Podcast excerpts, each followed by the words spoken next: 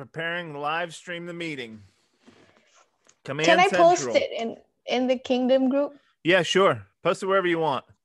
Yep. All right, Everywhere. everybody. I think I'll we're just share live it here. from there. We're streaming on YouTube because we have terrible problems with the Facebook connections. So the guys are going to drop these links on Facebook so people can catch up with us here. But we're going to do like we did last week All right. and stream on YouTube. So in attendance, I'm here. Blanky Dave is here. Titus is w- w- Sort of. weary and worn from the day. He's been cursed and broken and beaten, but he's still alive and headed home. He wasn't even going to be with us, but his day was so bad he wanted to see our faces before he got home. Yes. Anthony's. Encouraging. Go ahead, Anthony. No, I was just agreeing. yeah. Oh, oh, yeah. I'm. I, am I supposed to say where I am? Oh, sure. uh, Why not? yeah, yeah. I'm. A, I'm uh, broadcasting from one of my mom's Airbnb cabins, actually. Oh, Um, nice. so it's quieter and fewer disturbances than where I was last time. And on the other side of the world, we have with us Rebecca Mui. Hey, Am I saying it right? yeah, No. actually, really good job. Good. Oh, really? Okay. Here, I thought I had it. Mm. Say it, Rebecca. Muy. Okay, that's sounded about the same. Cow on a slide is what did the trick for me, Rebecca. Uh, yeah, Oh, count yeah. the slide. So, Mooey. So, so you guys got Facebook? Did you drop some Facebook links? Does everybody know where we're at? I didn't actually see the live stream yet. It wasn't showing up for me. So, Uh, I can you put it in the on. Kingdom Fellowship and Support Group. Yep, we're going there. We're going everywhere. Dank Kingdom taking over the world. Uh, that yeah. sweet. Okay. Okay, so so we, we we already got started and we had to we had to pause the conversation so we could press play on the stream. Um, but we were we were just getting all bothered about house churches and whether or not they matter. Dave Blanket Dave does not have a dog in the fight, but he's always gone to a brick and mortar church, right? Yeah. Ooh. mhm. So, so that's your default. And, Yeah. and we were trying to convince him that he should board up the doors of the church house, sell that building, and give to the poor and meet in his house like all good, decent Christians for all days have always done. Is that is that where we're is that was our was that our position? That's how it sounded to me. Well, why don't you why don't you take it away? Uh, I think all the rest of us meet. No, Titus, you meet in a brick and mortar too, don't you? Uh, yeah, not. yeah, but he feels by bad my every own- minute of it. Not because I want to. I tried to start a house church a couple years ago, and it the numbers dwindled down to about four people, and so I decided Aw. to hang that up. But if I if I could have if I could do house church, if I had people to do it with locally here, I would definitely do it. That'd be your pick. Mhm. Well, well, give us a rationale, Anthony. Why should we meet in houses? Maybe Rebecca, you can fill that out some too. Uh, let Rebecca go first because I'm still posting links around. Why do Oh, you guys? Why do you guys meet in houses, Rebecca? Um, so we started, I think, in two, 2007. Uh, we joined because it was like uh, it, it seemed biblical, so that's what we did, and a pastor started it, and we like it. Currently, we just have like eight people, and that's fine. You Uh-huh. know, it's very it's it's very participative. We have a meal, we eat together, we uh, we don't always have the Eucharist because we're lazy. Because you have to, you know, get bread and you have to like make some kind of wine looking thing. Uh-huh. So um, tell me, t- give me a little more history since we're since we're talking to you, Rebecca, because this is the first time you and I have been face to face, uh, at least digitally face to face. What uh, what's your background? What what's your church experience like? And what's it? w- What are you guys doing now? Um, okay, well, I come from like a long, long time Christian family, so church is very normal. Like, um, in my immediate family, I don't think I we have anyone who's not Christian. Maybe like extended. We're Uh-huh. like a long line of Methodists, Mm. like pretty long line.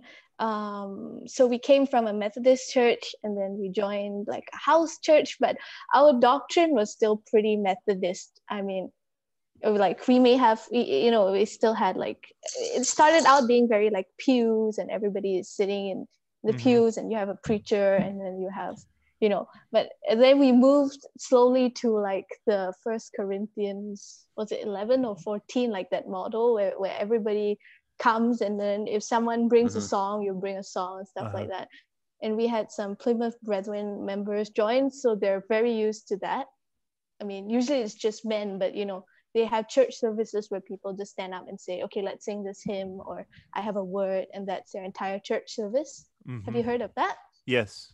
Yeah. so th- that would be our model kind of now because it just makes sense to follow the service that is in the book of corinthians Yeah. except except not always Mhm. having the lord's supper So we're hoping we're hoping you can reform that part. I want to actually but then you know like my mom's just like oh Work. yeah. It's it's very easy and it's affordable and like to to open a church building would require a lot of permits. Most church buildings here would actually be illegal like not exactly zoned for churches and stuff like that. So Uh-huh. it's actually more legal i guess to meet in a house Well, for for us, you know, the idea of owning a building is ridiculous. Uh, I, I, it would be millions and millions of dollars to have something that would fit our our five congregations in one place. Yeah. and the burden that that would place on on the church is I I- I can't ever fathom spending that much money for a place that we used even if we used it every night of the week if somebody was meeting there it's still not a it's just not a it's not a feasible idea.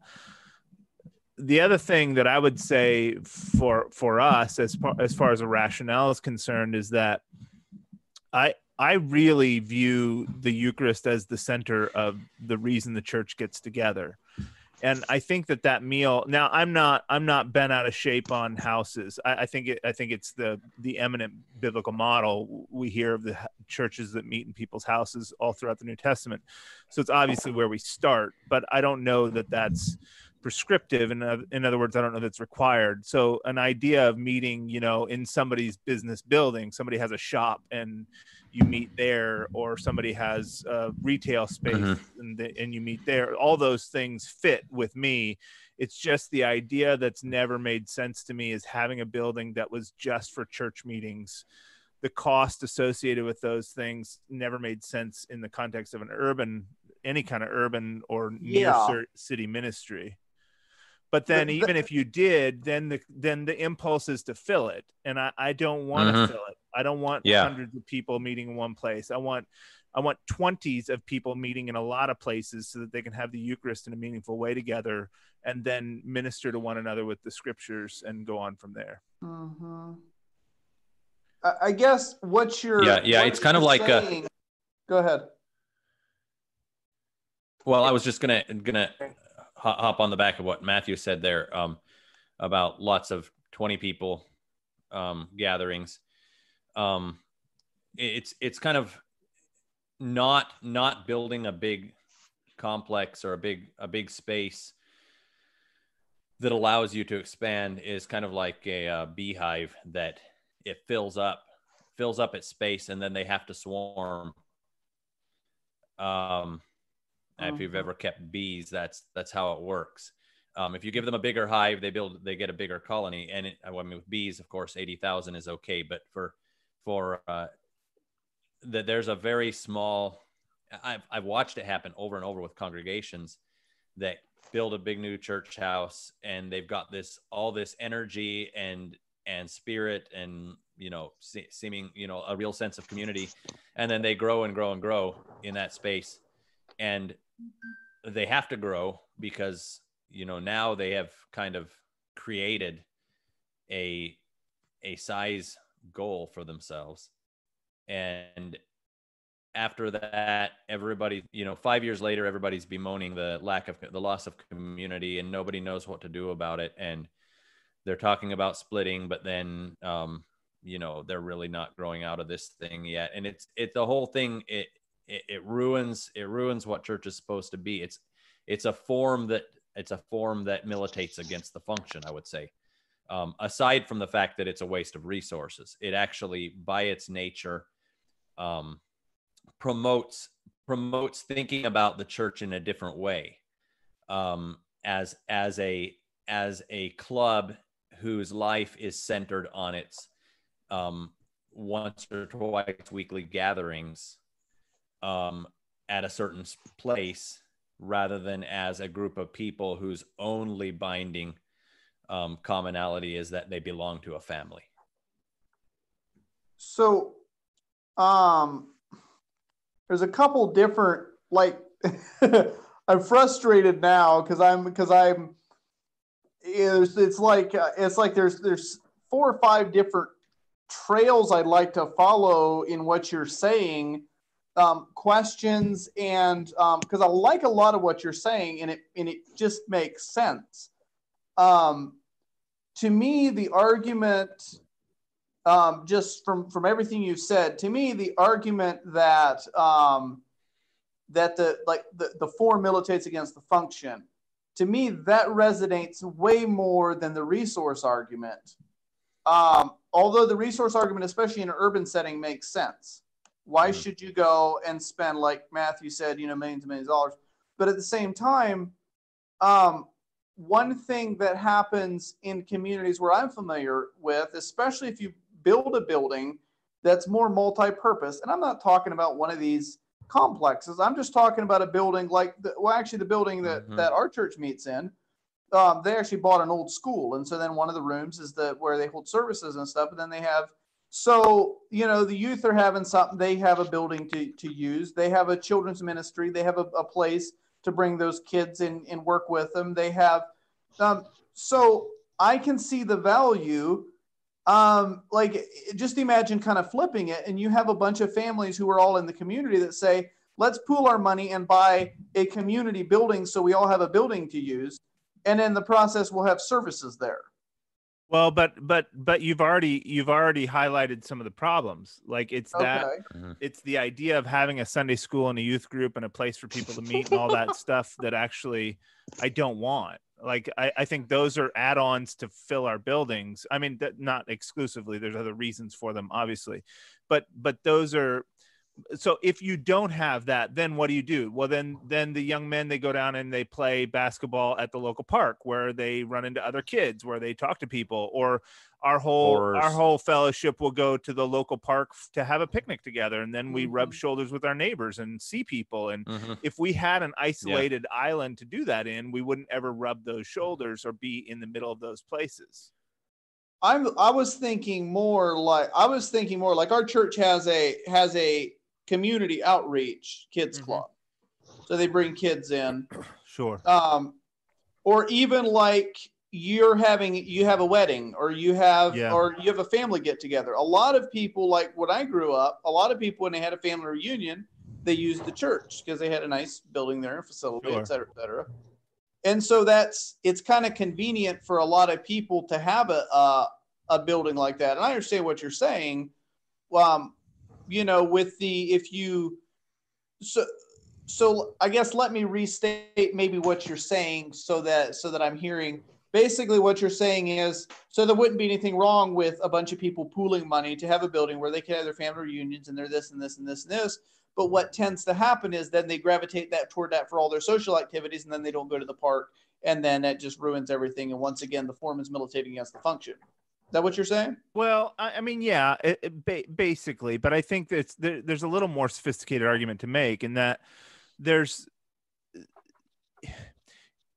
if if all of our cues around what it means to be the people of God together are familial, in other words, brother, mm-hmm. sister, all, all, when when that's the when that's the basic underlying premise of our relationships with each other, that works a lot more organically in a home like I, I I've met in buildings and uh, I've met in small buildings, mm-hmm. I've met in church buildings, and I've met in homes. And you know, we had one of our one of our congregations was meeting in a building that we used for an immigrant training center. it, they we had an older woman that mm-hmm. was in a wheelchair and there was an elevator in that building and for some a host of other reasons they decided to not meet in a home and meet in rather in this building that we rent as a church for a ministry's purposes. And you know all those families within within a couple months were like i'm sick of this. It's so much it's so much nicer to be in a home where there's couches and places to sit and people feel comfortable and they feel welcome and they want to be there. And there's an environment of a home does something different than this mm-hmm. shell of a building in in it, as it pertains to fellowship in the life of the church you know I, I, and i don't know that you can't i'm not saying that you that's impossible to recreate. It's just that you don't have to create it when you do it in a home. The other secondary things is that when it's really not eh, eh, again my my primary concern is how the church structures its meetings more than whether or not what kind of buildings and facilities they use but they but what i would say is that if we keep the numbers small if you orient the church around as many people fit around a table then there's all these secondary mm-hmm. benefits that are just accidental from imitating a pattern that we find in the early church and and those accidental benefits are that now in a church so we have i don't know how big your church is where you're going to now david but we have let's say i haven't i don't know what the numbers are but say we have 100 120 people come into our churches in five congregations. Mm-hmm. that means every week there's 15 brothers that are sharing something in our congregations. There's five men that are preaching there's five men that are sharing there's five men that are leading worship there's five men who are hosting agape and leading a eucharist at their house that's 20 brothers that are active in ministry every single week instead of three so all of that buildup of ministry uh, and that that having to step out and mm-hmm. practice mm-hmm. and have something to bring to the church all that stuff that happens in small scales wouldn't be happening. So you have this you have this bottleneck in an institutional church with a building where you have you know your set of ministers and that's it. That's they speak because you know it's their job. What else are they going to do? When are they when are they going to get a chance to otherwise? But we don't we just we don't have any shortage of opportunities to speak in our churches. Everybody's doing it all the time. Mm-hmm. that makes sense. for men. The men. Nice yeah, and and and like in in the situation we're in right now, um, the house church in in Arkansas, um, we're at the point where the house where we're meeting, it's got a spacious living room. It's, I mean, it's it's a pretty decent house for for common spaces for for that sort of meeting.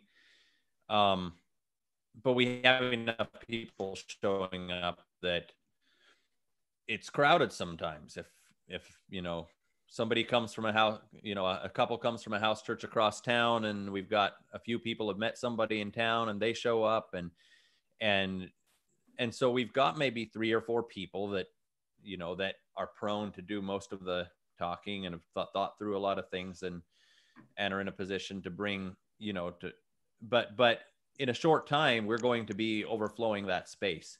And we're going to be forced to analyze um, who's you know how do how do we divide this up so that and at that point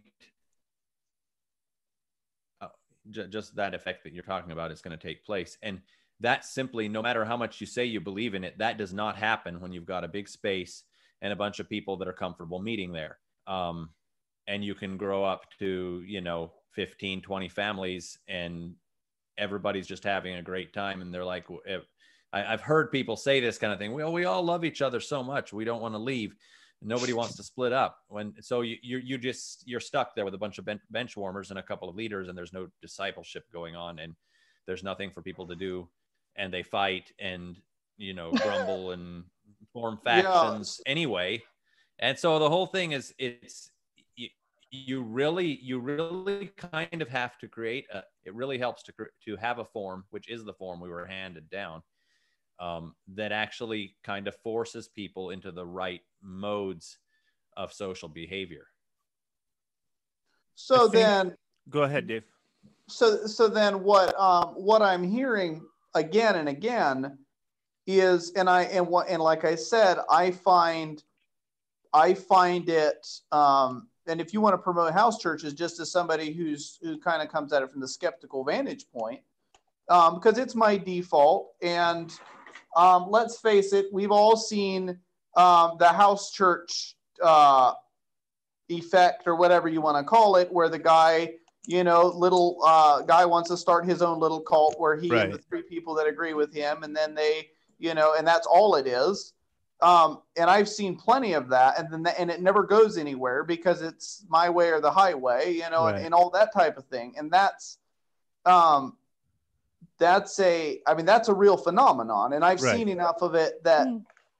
that that the I mean, even house church, from what I've seen, tends to attract those kind of people. Well, I, I would say Rebecca's laughing. Have you seen some of those people, Rebecca? Yeah. Ever. Well, who hasn't? I they're they abound, and I I, I come w- where we're where we came from in in the northwest. They're on, they're they're in every crook and holler. That, Mhm. but I I make a distinction between a church that meets in homes and a house church, and it's basically along those lines. The house church movement, at, at, at least as it is where I come from, um, the Frank Viola like very ex- very extemporaneous uh, no planning. We all just do our thing organically and the hippie you know we'll have whatever we have kind of thing. Is a very it, it, it's very ingrained in the house church movement in america. Mhm. what but those house churches will never have bishops they'll never have deacons they'll never have order they'll never have discipline most of them are basically just people that like to fellowship together and they talk about the bible while they're fellowshipping which is a Mhm. different thing than actually planning and preparing and making a church with its governance its ministries its ordinations its disciplines and rules the to do those things within the context of meeting in homes is a different thing than than the house church movement per se Okay.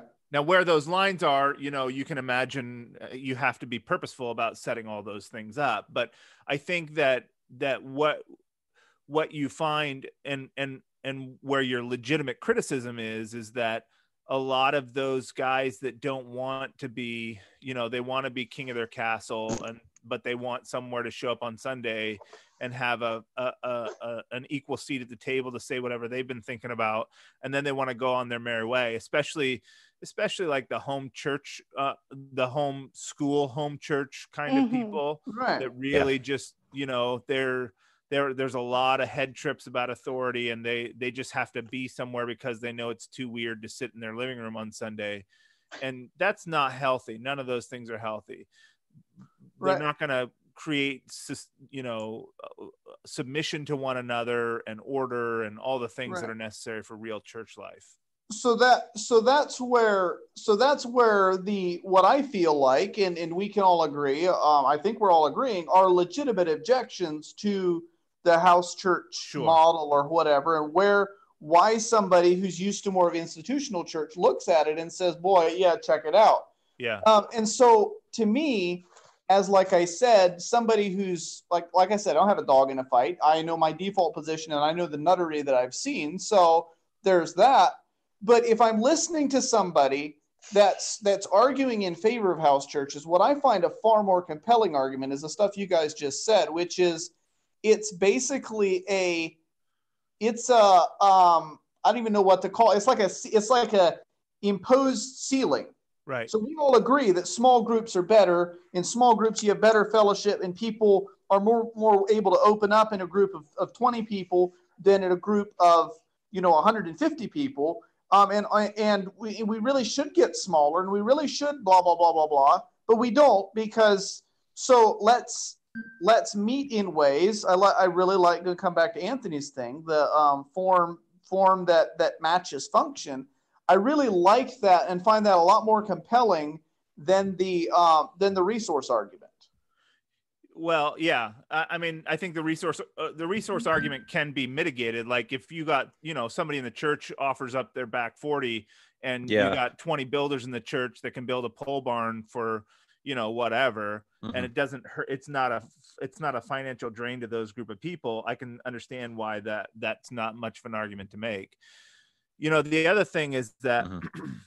uh, what i what i what i like to say is that you can you can do the eucharist well with about as many people as fit in a living room and like because it's not just about that that ceremony and that sacrament it's about having the kind of relationships that make that sacrament real and vital and and Mhm. efficacious n- not just That in the makes sense. supernatural sense but in the practical psychological social Mhm. sense and so, so then go ahead. I'm Mhm. sorry. So thought you were then when you have more people than fit at the table or fit in the living room then you have to get a new living room and that's stretching in all kinds of ways and you know t- real talk here um, that's always been my position since we came to boston it's one of the f- kind of like my my founding ideas in coming here and and we're up against it our demographic has grown in uh, among so many young people especially now with sattler college students coming in that we're having to figure out if we can improvise on the theme. So one of the things that we've talked about doing is keeping our agape small and maybe where we have young men who don't feel capable or competent to do to be responsible for a congregation and for do to do the teaching every week to cluster them together for public meetings because teaching really is the the the lowest the lowest priority for our for our meetings together on Sunday our number one priority is the Eucharist, and then because we're together, we share from the scriptures and we teach and we and we do those things. But so what we're talking about doing is keeping our Eucharistic meetings small and joining some of the mm-hmm. Some of the public meetings in a little bit larger space to to compensate for our demographics. I don't I still don't it remains to be seen whether that's going to be a good idea or a bad idea, but we also one of the things I really like about here is that we give ourselves the room to experiment with things and say, "Oh, that didn't work. We got to walk that back," or "Oh, that was a great idea. Let's do more of that." Mhm. You guys seem to put a lot of thought into your church structure and stuff like that. Yeah, Um, yeah, we do. Um, I think Finney and I came here. We we met each other. I was at the end of a long road. I, I had I had started my first church in my twenties, and then uh, I wanted intentional community, and spent about ten years traveling all over the country in different small little eclectic groups. And so by the time I was kind of I, I was well worn by the time I showed up in Boston, and I had seen a lot of mm. I had had a lot of varied experiences, and and and I knew some things that that I wanted. And Finn similarly had had an idea, and I think it was those mutual ideas that we shared in common that really caused us to be very hopeful about a, a potential of doing something here. And then we started very small, and I think, yeah, there's some. I I, I would I would make a fairly short list of some important reasons why we had room to develop a, a real conscientious way of thinking about how we were meeting and why. Um, some of it was was good choices, some of it was bad things that happened, and we had to navigate how to make sure that that didn't happen again. But yeah, I. I, I've, I've thought I've been thinking about how to meet as a church and what it means to be the people of God for a lot of years and and we and i got to start fresh i think that's the biggest Mhm. part of all of it is that i got to start from a zero like i Mhm. got to finn and i were able with with one other brother in the very beginning to just start from a perfectly clean slate and there wasn't we weren't importing anything like it wasn't Mhm. like i had grown up here in this house church movement we got to build to suit so that Mhm. that makes a big difference too So Every house Uh, church bro's dream, yeah you said the house church starting what? from scratch. I said every house church bro's dream, starting Yeah. from scratch with your own vision. Yeah, exactly. that So, should be um, like should be what no, I, I, it's it's like conservative bro, you know, house church bro. Yes, yes, yeah.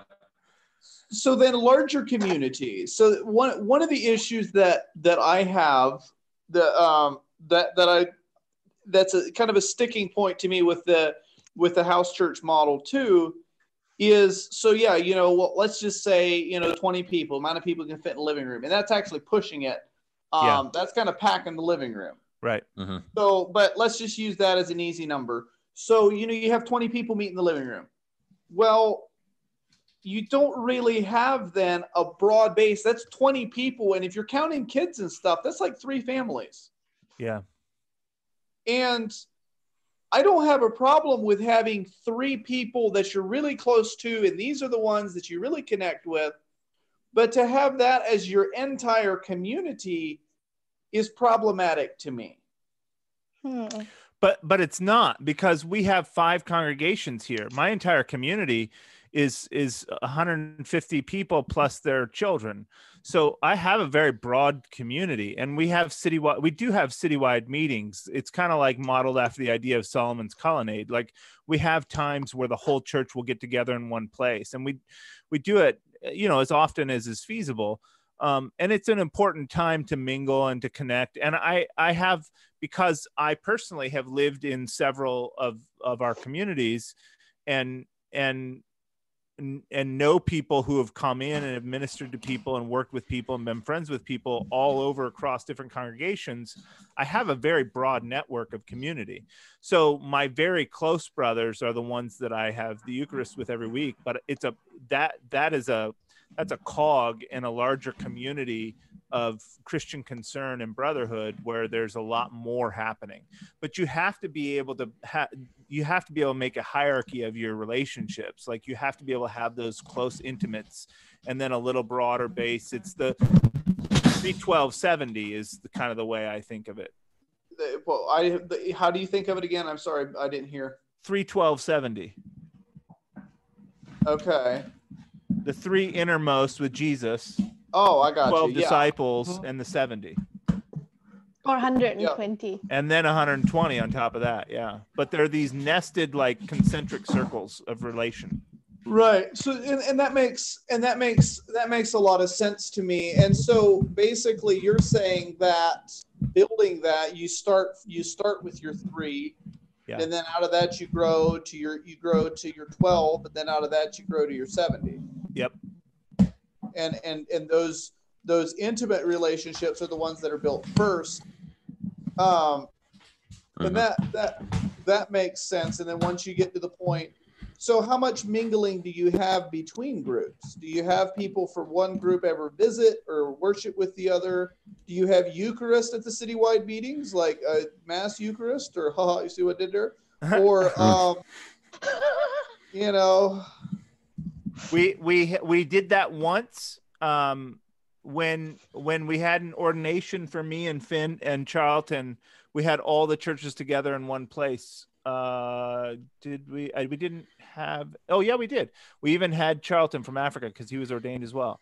So we had we had you know one two three four churches represented um and we all had the eucharist together at that at that meeting but it was a very you know unique circumstance okay and Do uh, they have? Oh, sorry. go ahead rebecca what were you going to ask Do they have the Eucharist at Kingdom Fellowship Weekend? no Huh. no they don't That would be shocking. Really? Because it would be pretty like powerful because you have people from different churches. you know, yeah partaking as one body sends a but those churches would a lot of them would have a closed communion theology Mm. Oh, you mean like the Mhm. Menos? It's only Yeah. once a year and no Right. but they're coming together and fellowshipping so how does that work I'm, well that doesn't make sense So so. nice. So, um, so that that makes sense because that's that's the other thing. What I hear so much about is, well, yeah, we're here, and there's four of us, and we're meeting, and that's it. yeah And it feels like it. And the thing is, then you don't have the ability. Um, take like like take for instance, you have a, a some type of need. Somebody's got, and this is coming from my Anabaptist background, you know, where somebody has a medical bill, you know, and the community helps take care of it, and you simply don't have that with four people. Yeah. Well, that's why these this the model that I advocate, and I, I think it's I think it's based on patristic models, is that you have one church in a given urban area, and that one church has has a group of bishops and a group of deacons under them that that are connecting an, an a network of house churches all as one church. So we mm. have five congregations in Boston, but that's one church. Okay. So the one church is meeting in five places every Sunday in Boston. And so that that network of churches constitutes one body. Right. That makes sense.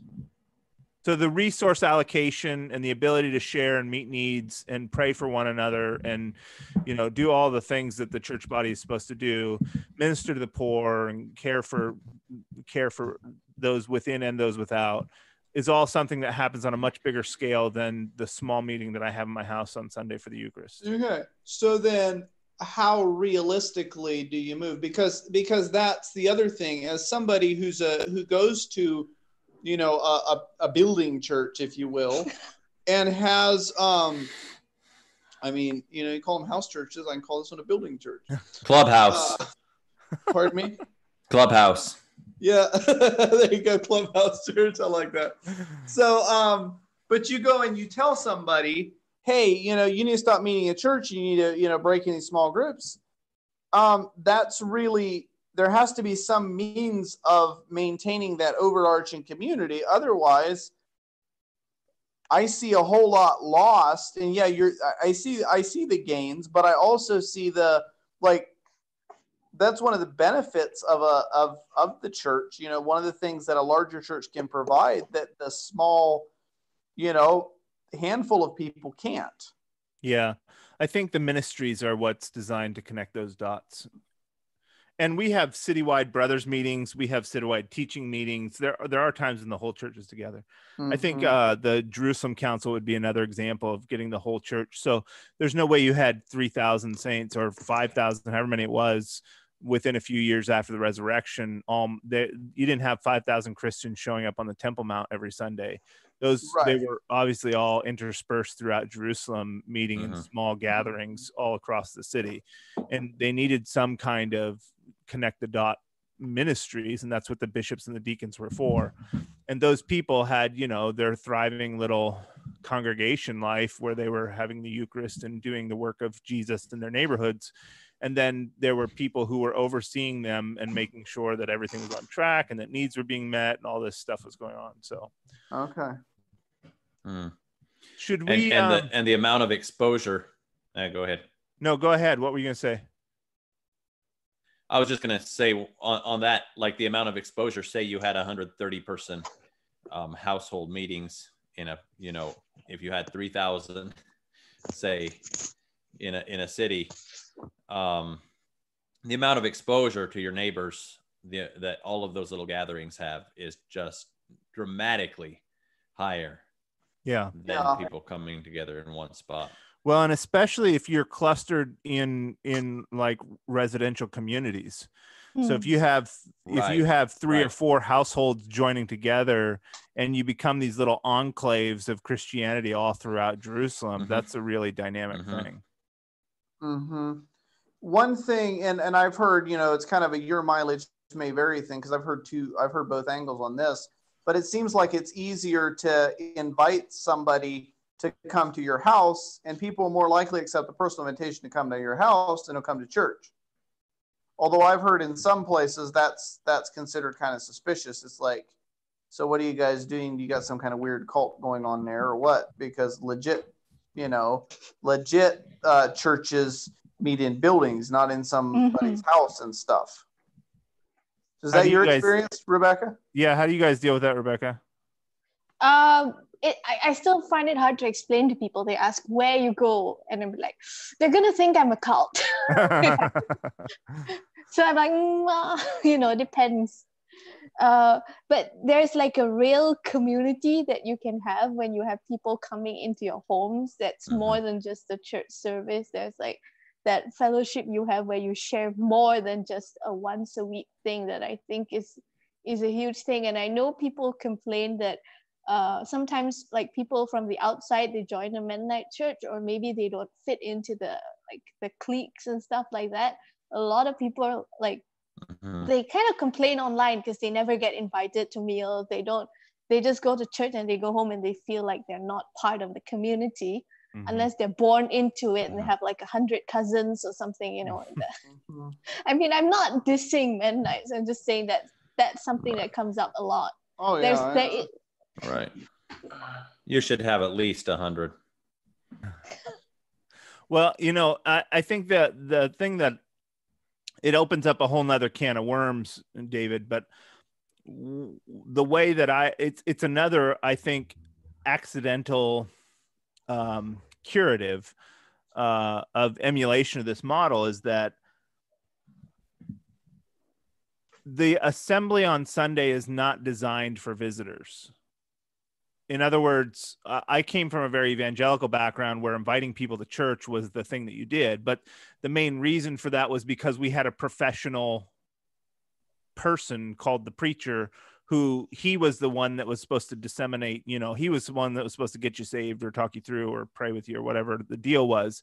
And and that's how you brought people into the kingdom of God is they came to church, they met with the preacher, they knelt at an altar, or they said the sinner's prayer, Mhm. whatever they did then they became part of the church and they were baptized by said preacher and then they started giving tithes to the church coming to the church blah blah blah and i know that model's a little bit different in anabaptist circles but that's the typical Yeah, evangelical similar, model. It's and so opposite. I first came into the I first came into my church life as a as a born again adult with this idea asking everybody to church. And I remember clearly I I had we used to do this all the time. And and it was a big thing with us. We were always inviting people to church. And we had a custom where we would kneel to pray sometimes. And I was up front and I I was like I saw all the people that I had invited. It was like you know crackheads and prostitutes and people that was like not used to being in church houses and I was like, well, we should kneel to pray. And then I thought that's going to be so weird to them. They don't know what that means or why we would do that. And I didn't do it. And I thought, I don't like making decisions for what the church is going to do based on visitors being there. And it caused me to rethink my whole kind of like paradigm around inviting people to Mhm. church. And I'm not saying that that people there should never be visitors in the assembly. What I'm saying is that the the language in Corinthians is if an unlearned person comes in among you, it's not a de facto premise that you're going to have visitors there all the time. What we do is the way I look at it now is that the assembly of the saints is designed primarily as a family get together. It's for those people who are in the faith together. Now, when I eat my supper at my table with my family, I'm I have I invite people there from time to time for whatever reason because I want to learn from them or they want to learn from us or we want to develop a relationship or all kinds of reasons I'll invite people to my table. But I don't ever set my supper table because someone else is coming. I invite someone over because we're setting the table and because we're going to be a family together around that sense. table Mhm. and so so what we think of now is that we uh, no one would ever come to one of our public meetings that hadn't already had some kind of experience with one of our people so evangelism as a work is something that's done in the individual people's lives when you meet people you invite them to coffee you talk with them you have them at your supper table you start teaching them about the faith and the gospel and when they're interested in that, then we invite them to the assembly to see how it is when all the church is together. Uh-huh. And that's a that's kind of a little bit of a different paradigm. yeah that and that makes and that makes that makes a lot of sense hey i'm gonna have to run um, my wife just told me that um, that um, the doctor had given her instructions and um, it looks like we're gonna need to take him in so Okay. um, Well, whoever's yeah. out there can Okay. pray for Pascal. yeah i'd appreciate that so um, all right well lord bless you guys thank you so much give me a lot to think about i might have a lot more questions we do this again next week but um, yeah it's it's a different it's a different um, it's not the stereotypical house church four guys um, you know uh, all i mean the, the crazy thing is this you know Then you hear about house churches splitting. Like, how does Right. that even work? right. Um, that's what I'm wondering. You know? It means me and that other guy don't like each other anymore. right. Exactly. You know. All Us right. Well, take care of yourself, david thanks for being All with right. us. Yeah. Yep. This is a good segue. I'd like to. I'd like if we could s- switch subjects here a little bit, and we'll talk about the Dank Kingdom news. What's been happening in the Dank Kingdom profiles lately? There's some some big events that have happened this week. Um, we had just by way of review, Rebecca wrote an article about uh, a couple articles. You wrote one on on on atonement. So we had a bunch of atonement wars, this meme wars this week. We had the Jordan Peterson meme wars this week. Um, Rebecca wrote those articles, and then we were profiled by the illustrious Jim of Don't Perish, which I'm sure he's watching. So, hello, Jim. Welcome Hi, Jim. Dank Kingdom podcast. It's glad glad to have you. Uh, so all those are are news and events. Let's break those things down real quick and see where we got to. Um, Atonement Wars. Tell us tell us what how what that whole experience was like for you, uh, Rebecca. Well, um, I was just honestly bored. and so and i saw like this glass thing you know like you you pour it in this glass instead of that glass on the christian uh, christian facebook group and i was like you guys are gonna love that so. uh, but i i've been thinking about it but i haven't so like starting the war kind of made me think about it a bit more i think. The beauty uh, of made me do some research. Yeah i think it's really profitable. Mm, that's good. uh it's it's great what came out. I think i don't think there were any like attacks or uh you know like unhealthy stuff like with the tuna and stuff Yeah, you know what's interesting? Uh, just to just to recommend m- m- meme discourse again, as if we haven't done it enough. But I was interested. Yeah, some somebody sent me a link. Um, it might have been my son-in-law. I don't remember, but somebody sent me a link.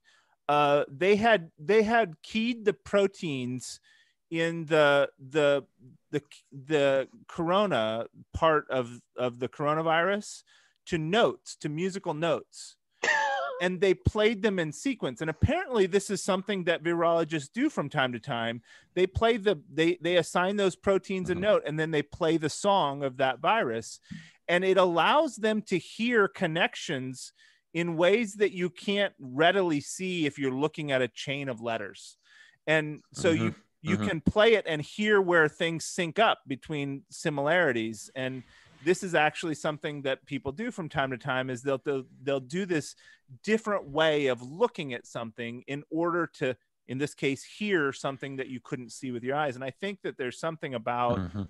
these kinds of like big issues when you can put them in a graphic format and and connect them to some ideas it reveals things that you maybe wouldn't find in in just an average discourse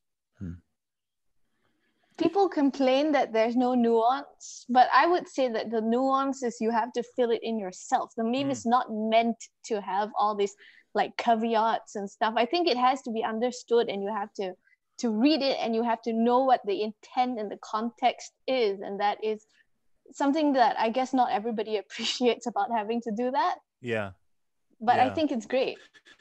Well, yeah, and, and another thing memes do is that they they uh they kind of like blow a hole in the wall of our silo.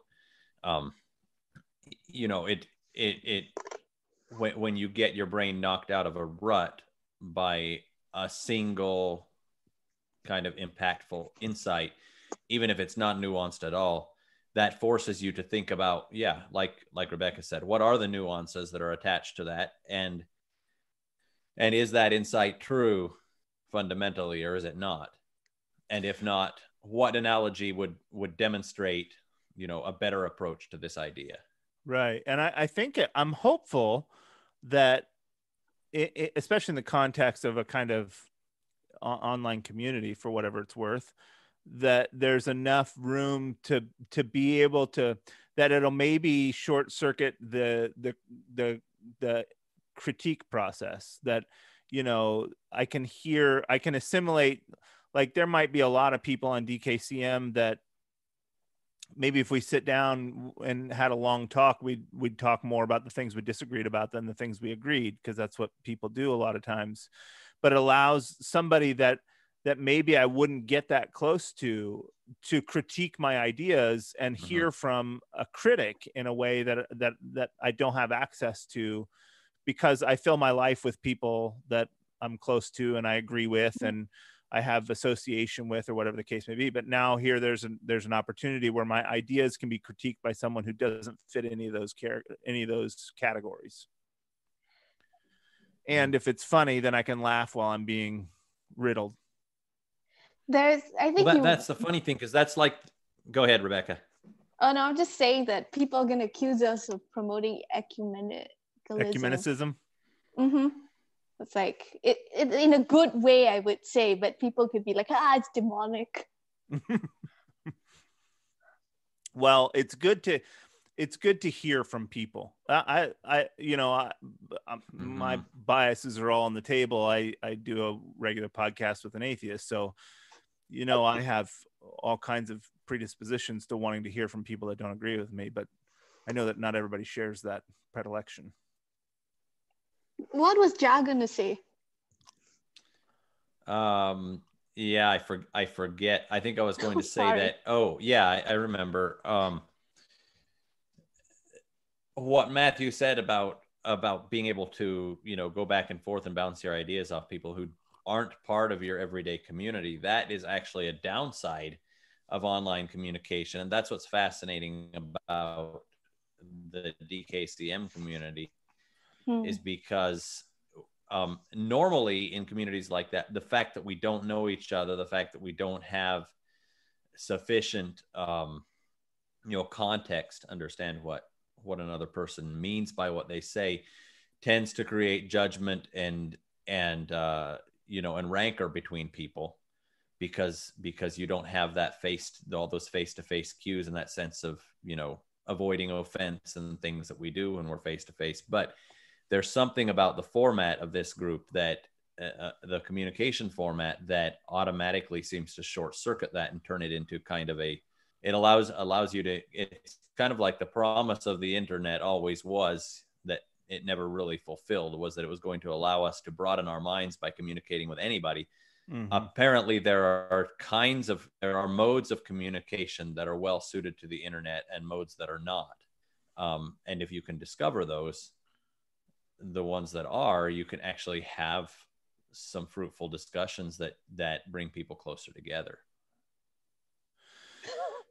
yeah so uh i what w- w- were you gonna what did you do with the article that you wrote about dkcm rebecca did you post that anywhere Um, no. Um, but I sent it to a few folks that I Ah. thought would enjoy it.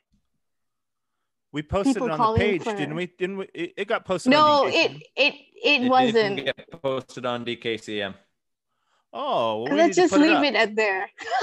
oh you don't want it up No, no, as in we don't want to say where it was posted, do oh, we? oh okay i gotcha right right You will be in trouble. Yeah we'll have to get we'll have to get that up there so everybody can read it it was a Yeah. kind of a historical analysis of where the dkcm movement came from yeah it was I can post it if you like. I just You didn't should. think it was a meme or stuff. yeah no no it's definitely suited What do you think about like because we do blast like uh, Calvinists, we blast conservative bros, uh, we Uh-huh. blast like so. There's a lot of playful blasting going on, but do you think it creates like a hostile environment where people who may have who lean towards those views may feel a little bit like, or maybe they don't subscribe to ransom or something like that. They're still PSA. Do they feel attacked or something? Um, may, maybe I think that we had some we had some back and forth on one thread um, this week that somebody felt that way, and we were discussing. Yeah, somebody was asking. We had a lot of long threads this week. We were very I I was very Mhm. paragraphy this week. you Uh, were today was no exception. Um, it was not but there was a there was a there was a conversation specifically about that issue that happened um somebody was asking i don't know how to take this am i am i being ribbed in in in in good humor or am i being picked on and i i think one of the things that came out of that conversation is that i don't think anyone's saying that this is the right place for everybody. I think that you know the way that the intro questions to dkcm are the, the number one question is can you take this all lightly? Can you can you have enough of a you know can you approach this from a perspective of not taking yourself too seriously? Mm-hmm. and if if if if and i i don't i don't mean it as a critique i think a lot of people are used to talking about these subjects in a very serious way because Mm-hmm. you know it's like eternity right like it's people are going Mhm. to hell people are going to heaven this is the important stuff it's about jesus and who he is and what he did on the cross and blah blah blah all this stuff Mhm. And we're used to having very serious conversations about that and so you throw somebody who's only ever had serious conversations about this in the middle of a meme group where we make fun of each other's ideas and and bat stuff around and and people they're not everybody's can switch gears like that. And so i don't i mm-hmm. don't recommend it for people that can't do switch that gear that can't take it lightly like that and can't take themselves lightly enough to be able to have fun at their own mm-hmm. expense if you can do that it's phenomenal. If you if that's not a style of communication that you would tolerate well it's not a it's it probably would be a hurt a painful place to hang out. Yeah, and I would I would say uh, th- this is actually a really important distinction to make that that the whole I think the the culture in a group like this um, actually hinges on this distinction the distinction between the gravity of the subjects we're discussing which which are grave they're very serious their their life and death matters.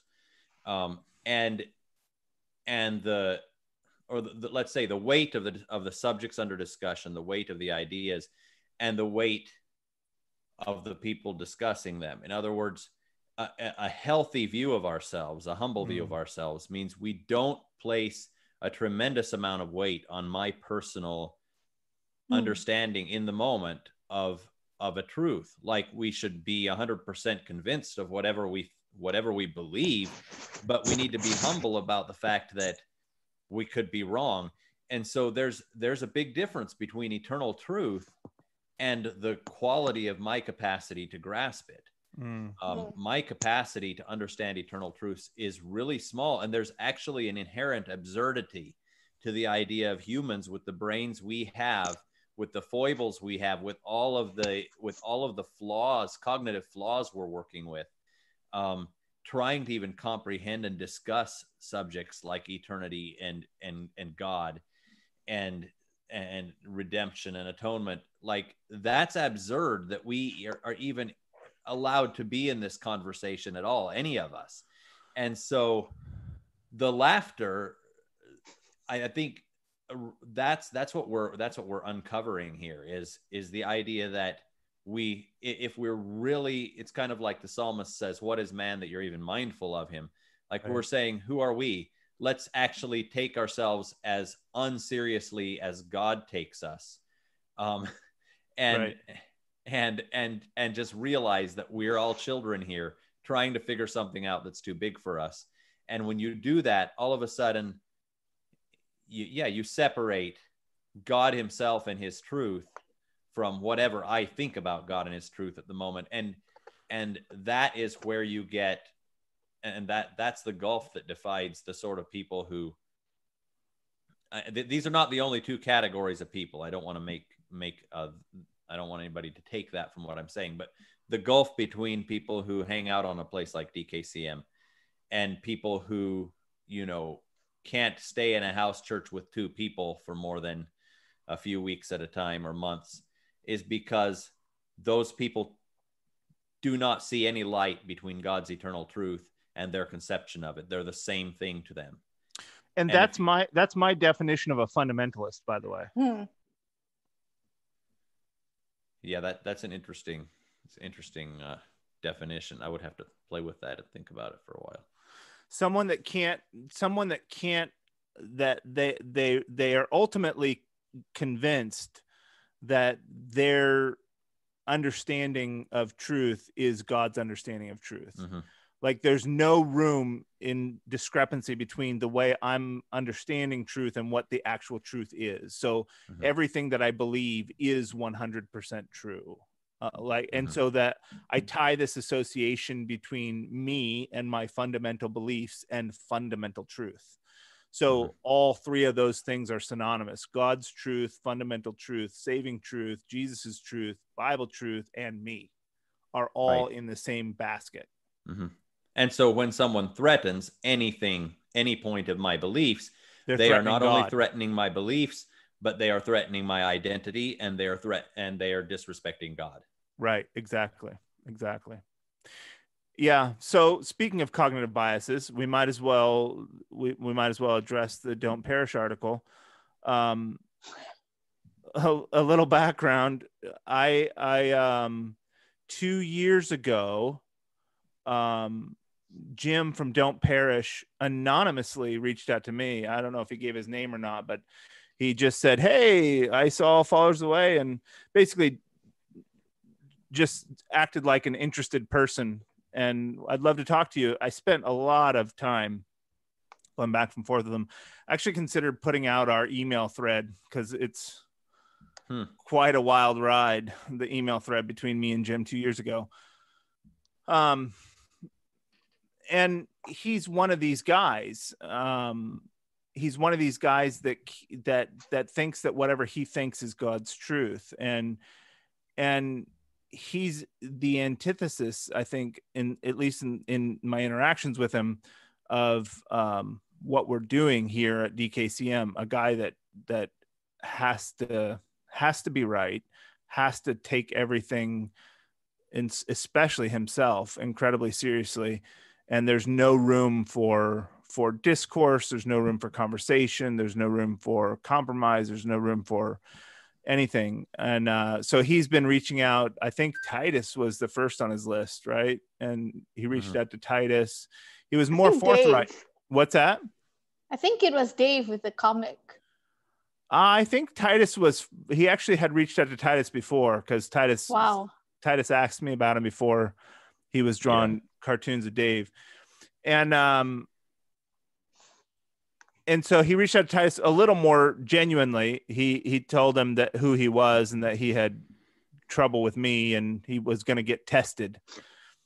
Uh, one wonders who who on whose authority he's testing everybody, but nonetheless. So then Dave he hit up Dave and and Anthony. When everything went to print, Anthony's only guilt was association, which uh, that's, That's- That- That's a halo for me. so I don't I don't know. I you know I thought a lot about this situation. I I wrote to Jim. Uh, what I uh, I I know he's watching here, so I'll just I'll just put all my cards on the table. I I think Jim's gig is that he he has a martyr's complex. Like he likes people telling him to go away. And so when I realized what he was up to, that there was no way to win his test, that he he was going to ask the questions and set the rules and determine the answers, and it, there was no way out of that conclusion. Like it's like uh it's like the DKCM test that we made, the heretics test. Like there's a flow chart, and you're only going to end up with one conclusion.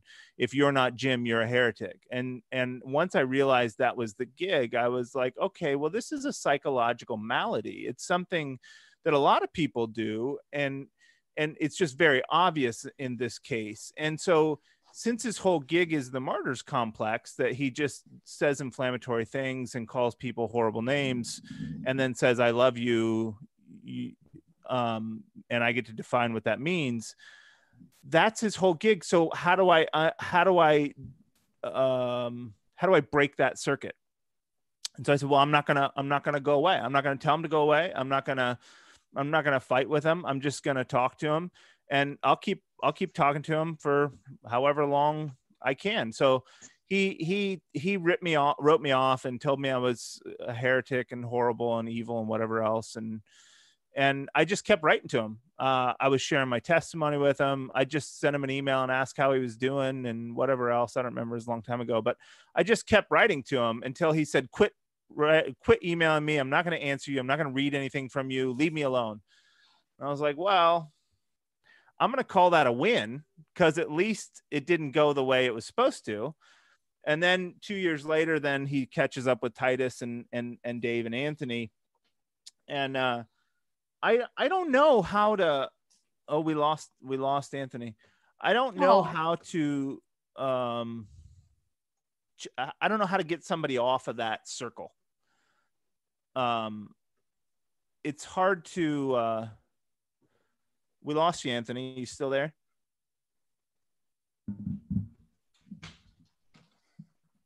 Oh, there he is. You still with us, Anthony? Have you read Chesterton, Rebecca? Are you a Chesterton fan? I browsed a little bit because Elijah recommended it, Uh. but I don't really have time. there's a there's a fantastic um, introduction to orthodoxy where Chesterton talks about an insane man, and he says that people think that that those who are insane are are irrational, and he said it's, a, it's exactly the opposite. It's that the the crazy man Mm. can only be rational, and and all of his reasons run in a circle. And he actually he actually proposes the circle as the the symbol of insanity and that you can never get out of the circle. Everything is a confirmation.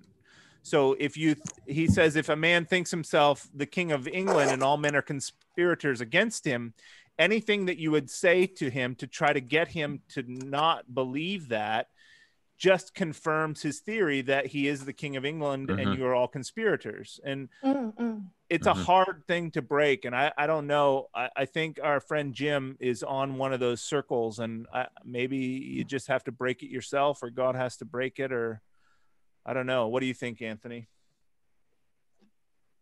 Uh, I missed some of what you said. Um, there was a, a bolt of lightning completely out of the blue, and wow it came through my computer cord and um, actually gave me a zap of electricity in my earbuds.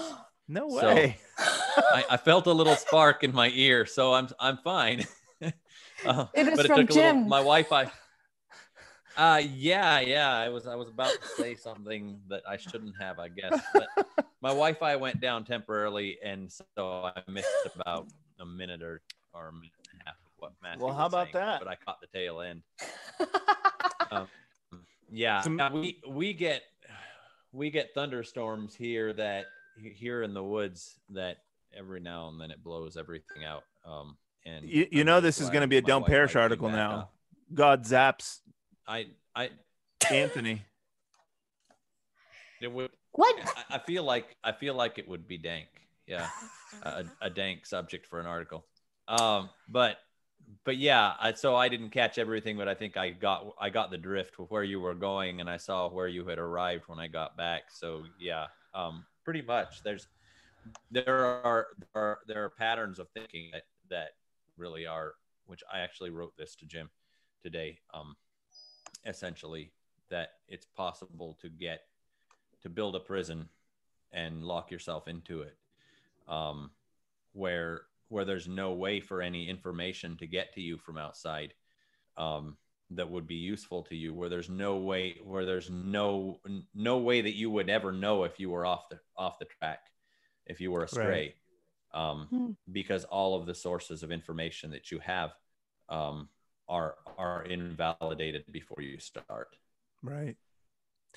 It's a scary place. I think that's a whole- uh, that that scares me more than anything. I was telling somebody the other day. I said, you know, the one thing that scares me more than anything else is deception.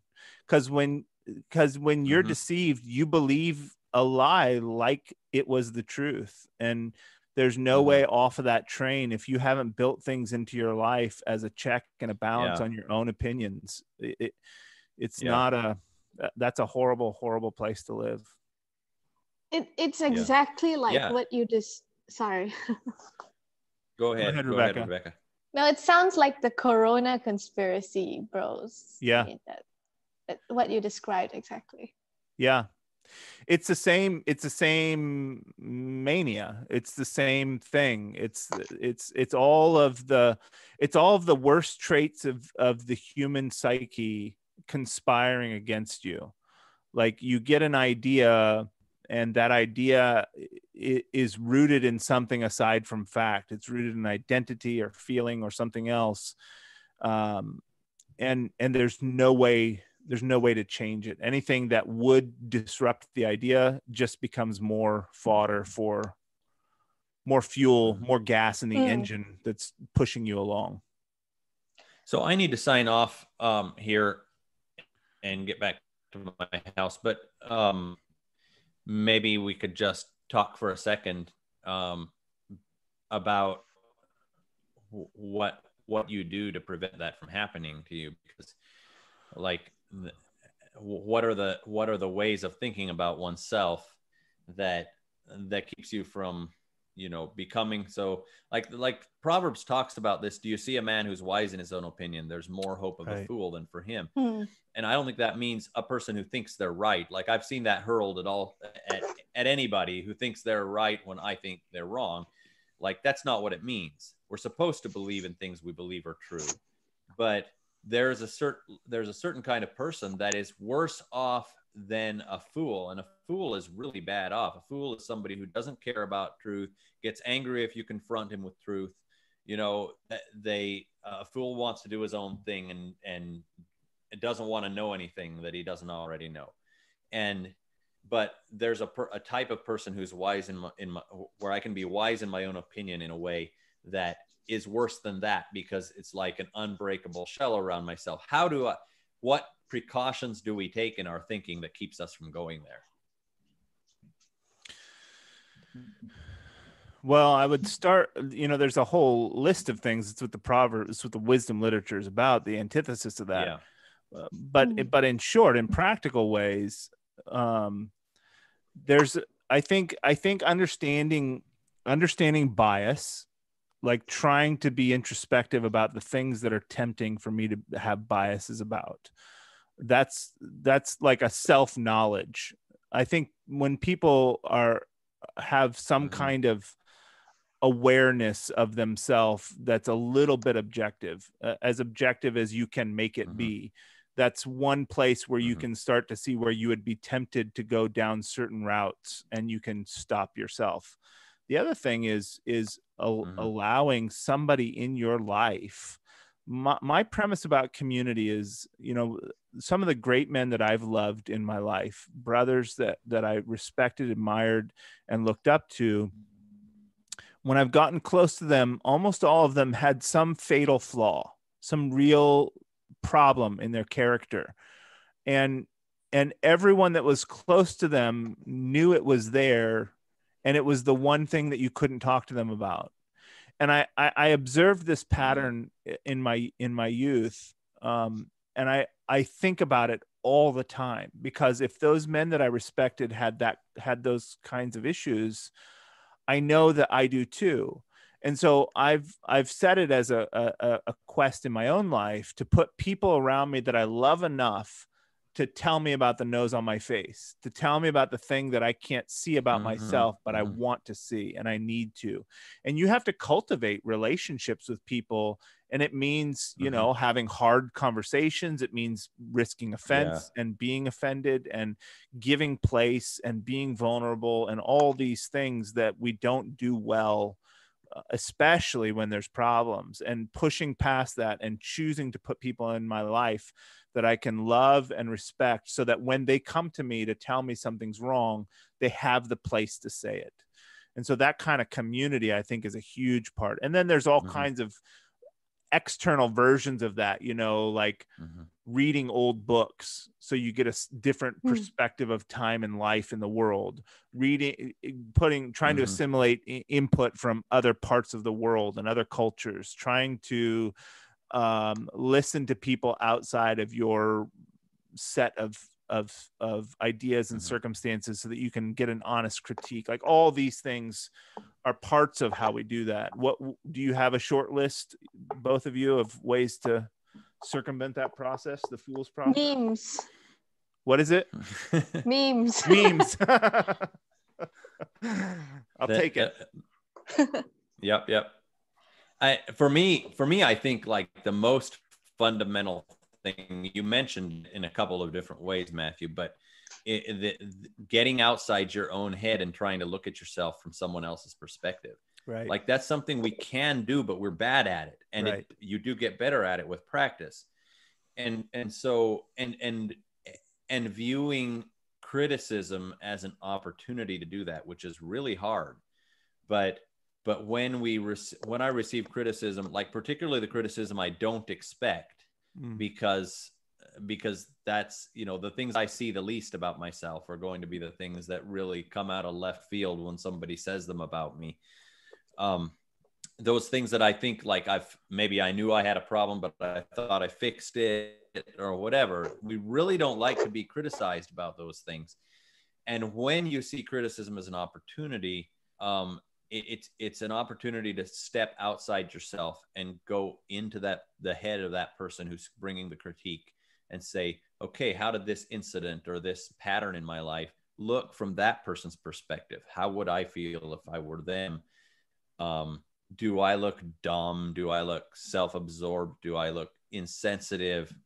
Um, when when I behave this way, and doing that is yeah that like that is how you that that's the door out of the prison i think that there's all, all sorts of ways of achieving that and ways of building community so you get more opportunities to do that but fundamentally i think that's what it is is getting outside your own head um, Right. and and and sliding into someone else's skin so that you can um, see yourself from from a different perspective Yeah, I, I, I think that's you have anything besides memes rebecca yeah. Oh, no, I was just thinking there was a chart in this old book called The Theology of Anabaptism. And it does boil down to like your belief about how the grace of God is is dispensed. So like the traditional high church or the Catholic would view would be the grace is dispensed through the sacraments. And but the Protestant view is everything is just me and God and everything Right. is just that one that uni like one stream hmm Whereas they said the Anabaptist view was that God's grace is, comes to the church as a body and not just like it's not Right. just one one, which I guess is very Mhm. obvious to you guys already. just Yeah, it's an that. important principle though. That's that's how God speaks Mhm. many times is through the assembly of the of the believers, the people that are in your life. Mhm. I I I think there's one other thing too. There's another good like early warning system. Things that get you upset or or or or hurt you or rile you up are Mhm. places that need attention. So like Jim can write Yeah. these things about us all day and it's just humorous. It's just meme fodder. But my wife, when she criticizes me or when one of my brothers, there's always Mhm. this impulse to rise up and to say, to defend Yeah. myself, to say, what about and why? And all that happens on a natural, instinctual level. And and when we're wise, we recognize that that's a real place of concern. And I know I know that experience most with Mhm. my wife because she's my she knows me better than anybody. And so when she says something Mhm. that's wrong with me that really hurts and it causes me to want to defend and and and to react and learning those warning signs about yourself learning that that's not what it feels like that those are the places that you're supposed to stop and listen not get loud and react that's a that's a huge Mhm. it's a huge piece of wisdom Mm. all right. Well, I sure Yeah. appreciate having you with us, Rebecca. We'll have to do it again when it's not so crazy and everybody's not running around. Yeah, yeah that was fun. thanks for joining us All right, everybody. Well, th- thanks again, and and uh, we'll see you all next week. yep good night Bye. dank. Good night.